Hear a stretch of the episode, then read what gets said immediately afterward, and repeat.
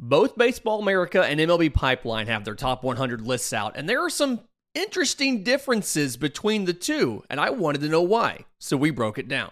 Let's talk about it. You are Locked On MLB Prospects, part of the Locked On Podcast Network, your team every day.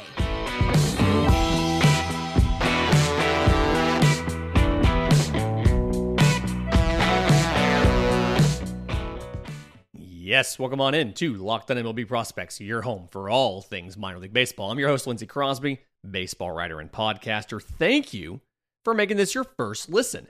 Every single day, we're proudly part of the Locked On Podcast Network, where it's your team every day. And today's episode is brought to you by FanDuel Sportsbook, the official sportsbook of Locked On. Make every moment more. Visit FanDuel.com/LockedOn to get started today.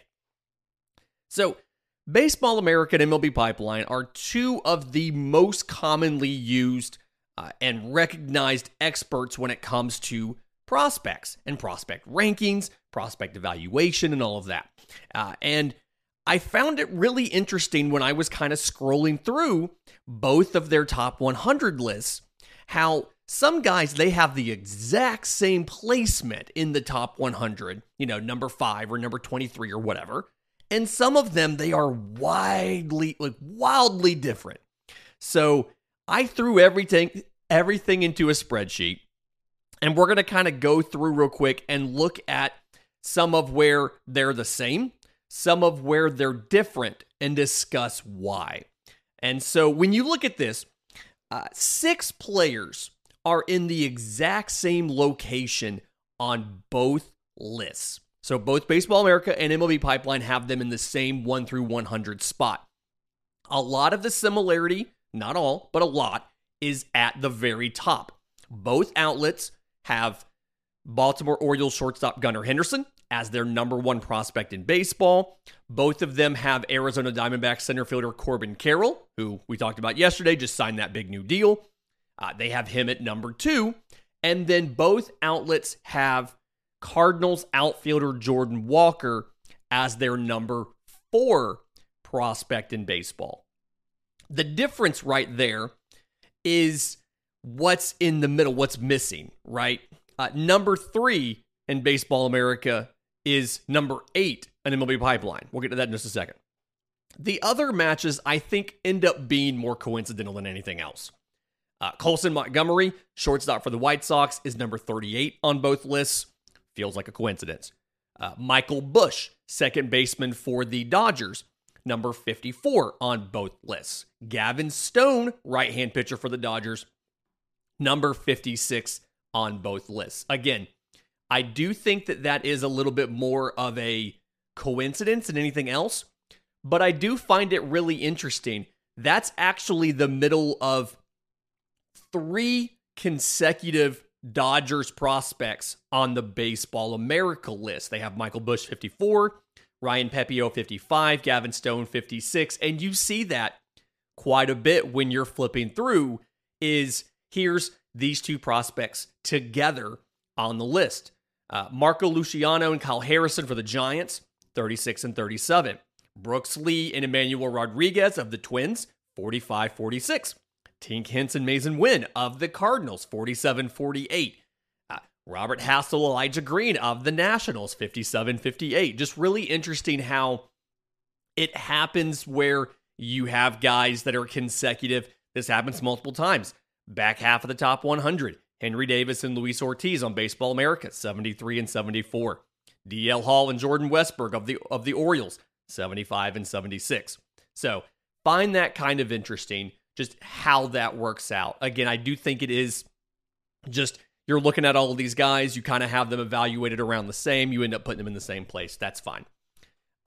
There are 3 guys that are pretty high up on Baseball America's list that are not present on MLB Pipelines, and I think this is due to the way that you evaluate and the criteria that you have for some of these guys. So, when you're looking at the list, Gabriel Moreno traded from the Blue Jays to the Diamondbacks is number 12 on Baseball America's list. He is not listed on MLB Pipeline's list.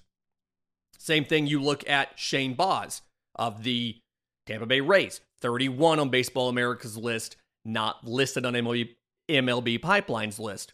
And to me, this goes back into the definition of a prospect and what you have to do to earn service time and how it's different. So MLB's definition to lose prospect status and to then just be a rookie or whatever, 45 total days on an active roster. So Gabriel Moreno spent, I believe, around 50 days up with the Blue Jays last year. He got in 25 games, had, I think it's 73 plate appearances. Baseball America uses a different criteria for what they consider a prospect. They have more flexibility. MLB Pipeline is sticking with what has been collectively bargained as a rule. Baseball America says greater than 130 at-bats, 50 innings pitched, or 30 relief appearances means you are no longer a prospect. So Gabriel Moreno spent more than 45 days. He's passed MLB's official rule to no longer be to be a prospect, but he has less than 130 at-bats because he didn't play every day. So therefore, he's still a prospect to Baseball America. Shane Bosz has thrown 40 1/3 innings in the regular season. Baseball America requires 50 innings pitched, so therefore they have him as a prospect, but time he spent on the injured list does accumulate service time at the major league level, so MLB has him as not a prospect anymore. The third one is Cody Senga, the right-hand pitcher that the Mets signed out of Japan. He's on Baseball America's list. He's not on MLB Pipeline's list. I'm not 100% sure why. I don't know if that's something where they just exclude, like they say, yes, he's going to be rookie eligible for rookie awards, but we're not considering him a prospect because he was a top level professional in Japan. I don't quite know. I'm assuming that's what it is. But some of the really early differences in that top 10, 15, I find interesting. Jackson Chourio of the Milwaukee Brewers is the number 3 prospect in baseball to Baseball America, but the number 8 prospect to MLB Pipeline. Reminder what he did last year. He was a 2021 IFA, and he blew through the lower minors last year, ending up in AA. 99 games, 288, 342, 538, 20 home runs, 55 extra base hits, 32 walks to 118 strikeouts, and 16 of 20 on stolen bases. The consensus here to figure out why these guys are considered different in these two lists, and granted, it's not a big difference. It's number 3 to number 8. This whole thing, you've got 6,500 prospect eligible guys in the minors, so this entire list represents 1.5% of the total. But when you look at these two and the difference, it comes down to the individual grades on the hit tool and the power tool. Baseball America has a little bit higher on the hit tool, giving him a 60 compared to a 55. And the power tool giving him a 70, whereas MLB Pipeline has him at a 60. When you go back and you look at his season, Jackson Chourio struggled with breaking stuff away early in the year, and he made adjustments throughout the year and got better at that.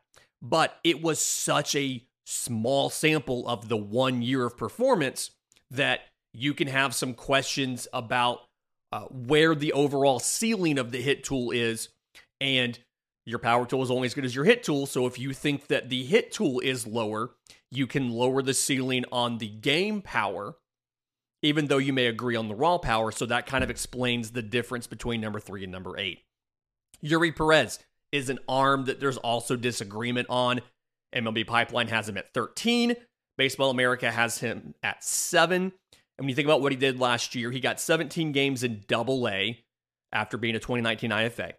4.08 ERA in 75 innings pitched, 106 strikeouts, so 12.7 per 9, to 25 walks, dead on 3 walks per 9, with 9 home runs allowed. The final grades, the ceiling on the final grades is different. Baseball America has him as a potential 70 overall compared to a 60 from MLB Pipeline. And it kind of comes back to the secondaries and the control, not necessarily feeling like the secondaries are as good and that the ceiling on the control is as high. Couple other interesting at the very top, just real quick. Francisco Alvarez is number 9 to Baseball America, but number 3 to Pipeline. And then shortstop Anthony Volpe of the Yankees is number 14 in Baseball America and number 5 on Pipeline. Maybe a little bit of East Coast bias there with the league office in New York. Who knows? In just a minute, I want to talk about some of the biggest differences on this list in the pitchers. See if we can figure out why.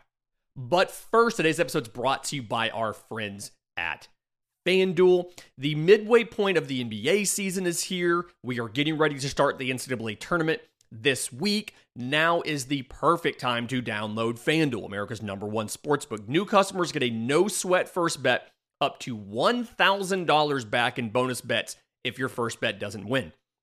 So download the FanDuel Sportsbook app. Safe, secure, super easy to use. You can bet on everything from the money line, points scored. You can include different kind of core markets like the spread, the money line, the total, player props, so rebounds, assists, that kind of stuff. You can do exclusive bets that just FanDuel has, like the 2x3. Will there be 2 3-pointers scored in the first 3 minutes? And then you can combine all of this stuff for the chance at a bigger payout with a same-game parlay. So don't miss your chance to get your no-sweat first bet up to $1,000 back in bonus bets when you go to FanDuel.com/LockedOn.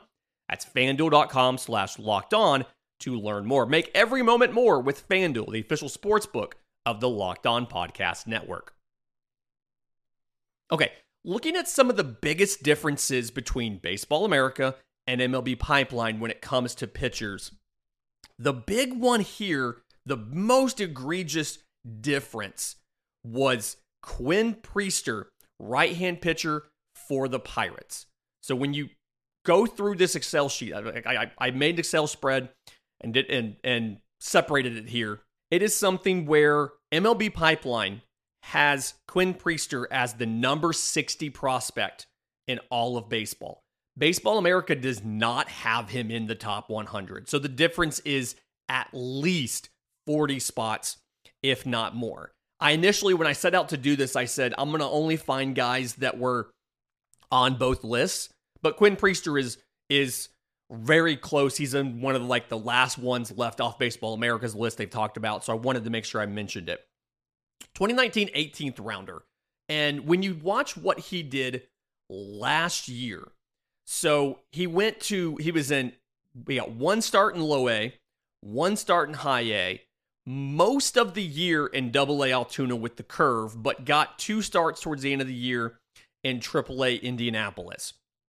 Of these starts, 3.29 ERA in 90 1/3 innings, 89 strikeouts, so 8.9 strikeouts per 9, 230 walks, 3 walks per 9, 6 home runs allowed. The big difference here in Quinn Priester, when you look at what Baseball America thinks about him and what MLB Pipeline thinks about him, is the fastball quality, right? So both organizations agree that the game for Quinn Priester is he's got a very, very good curveball.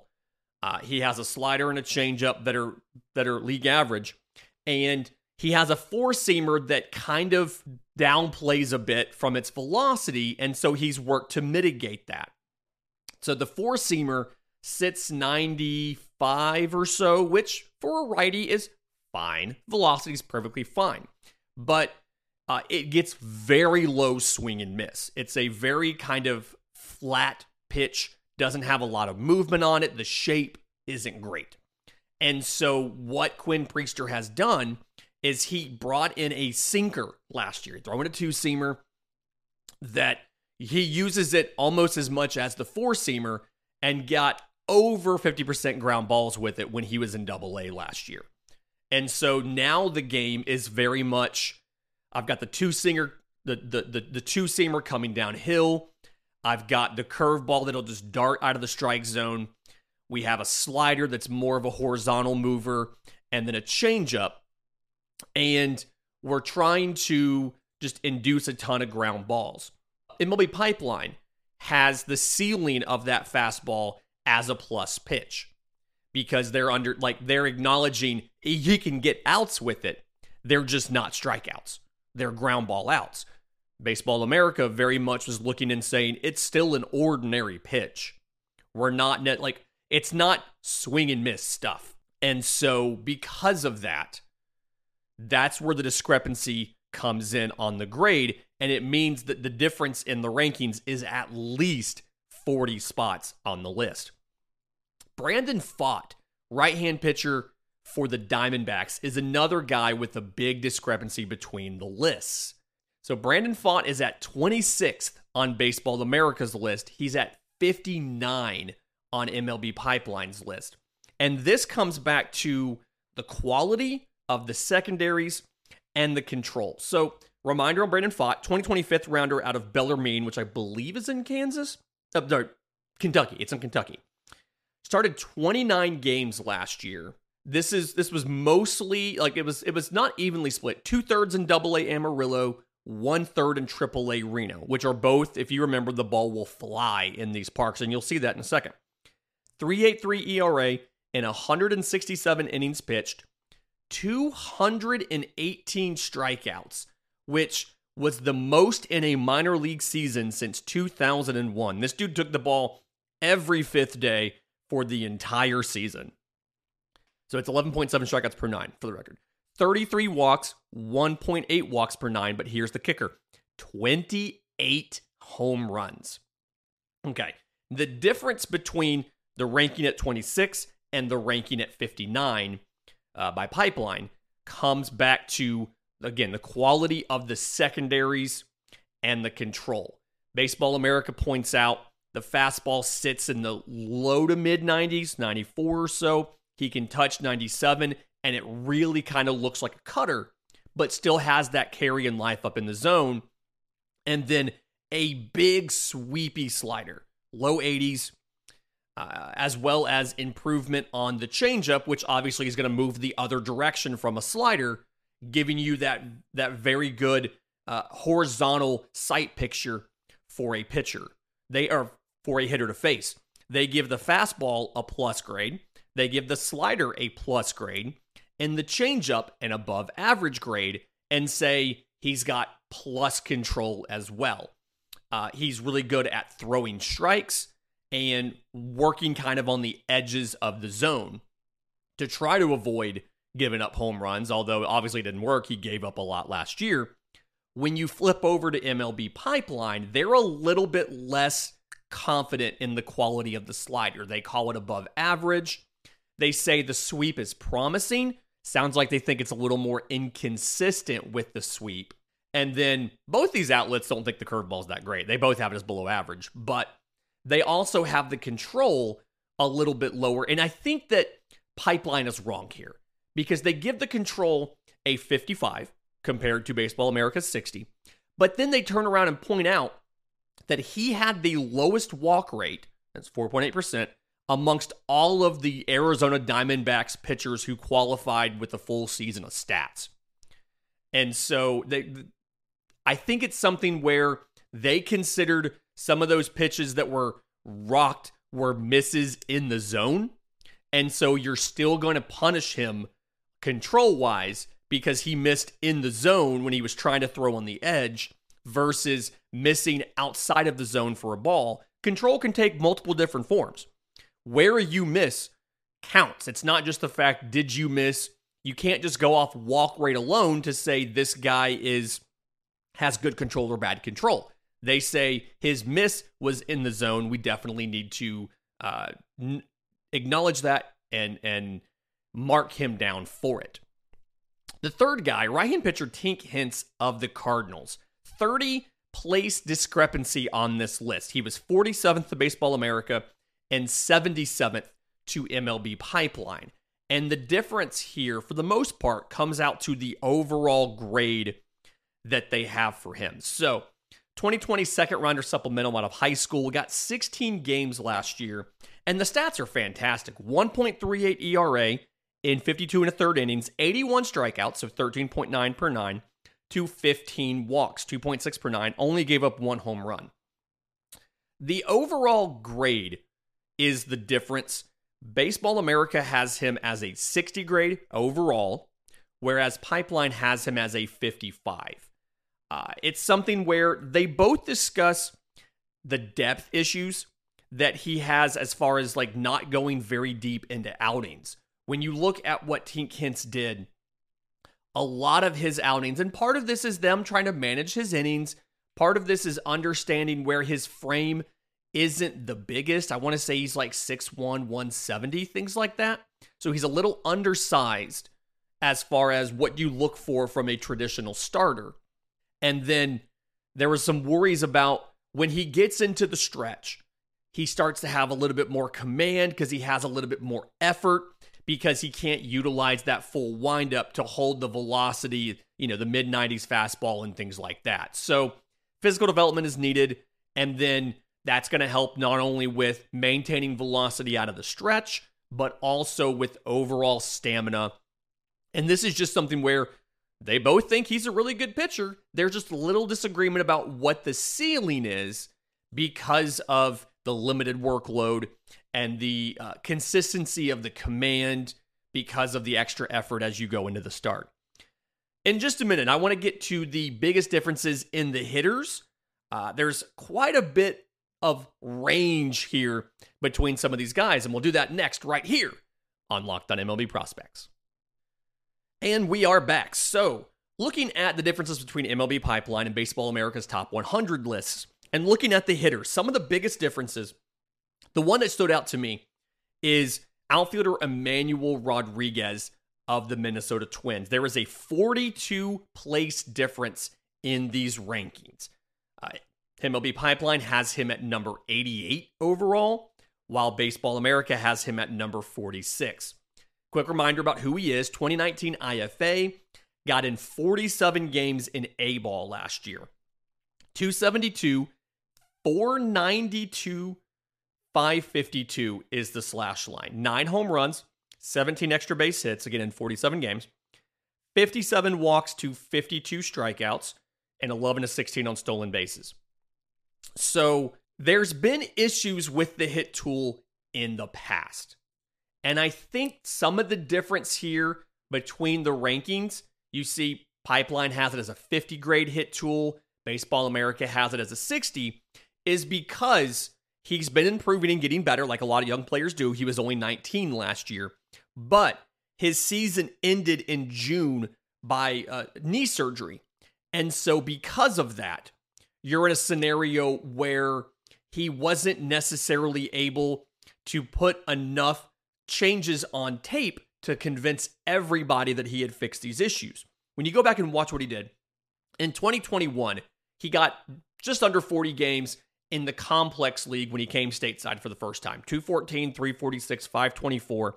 Very much struggled with breaking pitches. Emmanuel Rodriguez, you could get him with breaking stuff, and it wasn't necessarily great. He fixed a lot of that, and his chase rate is now really, really good. He had one of the lowest chase rates in the entire minors last year, but he showed significant difficulty with good off speed.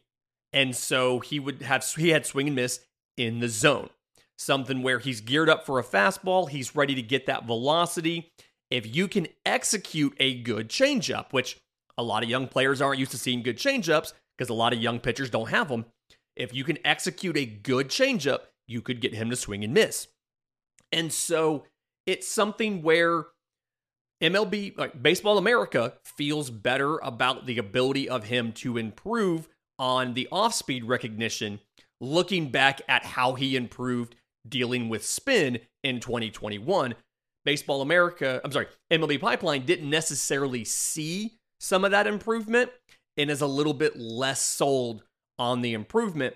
So that's why your hit tool is a 60 with Baseball America and a 50 with Pipeline. And that can account for a 42-spot difference in the rankings.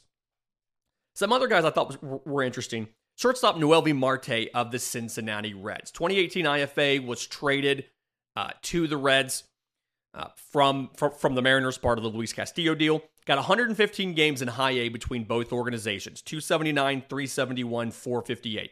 19 home runs, 42 extra base hits, 59 walks to 107 strikeouts, and 23 of 32 on stolen bases. Baseball America has him at number 63. MLB Pipeline has him at number 29, so 34 spots different. And it comes down to the quality of the hit tool and issues with or questions about conditioning. He actually is below average. He's fringe hit tool 45 on Baseball America, where Pipeline has him at perfectly average as a 50. When you watch a lot of what he did last year, you see questionable swing decisions on breaking balls. And so that's the big discrepancy between the hit tool, and that can lead to, obviously, overall questions. Again, the power tool is dependent on the hit tool. Baseball America actually gives him a better hit tool, a better power tool, 65 power tool. It's just something where if you struggle too much with breaking pitches, you roll over it, you swing and miss on something down and away, things like that, you can't get that power into games. There was also a little bit more concern on Baseball America's part about some of the physical stuff. He's already slowed down a bit as he's physically developed. He's gotten kind of thicker in the trunk, in the legs, and in the Arizona Fall League, he was playing third base versus shortstop. One, ton of shortstops in Cincinnati, so that makes sense. But two, he probably, because of his speed, which is decidedly just average, and the lack of that quick twitch, short range, rangy stuff that you would use for shortstop, they've downgraded him a bit as far as the defensive ceiling and the speed compared to where Pipeline has him. So that accounts for 34 spots different, and 63 Baseball America, 29 MLB Pipeline for Noelvi Marte. The last guy with an opposite flip, 35 spots different, is Zach Neto of the Angels, 53rd for Baseball America, 89th for MLB Pipeline. So 2022 first-rounder out of Campbell, got 37 games in last year between High A and then Double A. Spent most of that time, 30 of those games, in Double A Rocket City, and just destroyed. Total slash line of 299, 377, 476, 5 home runs, 15 extra base hits, 12 walks to 33 strikeouts, and 5 of 7 on stolen bases.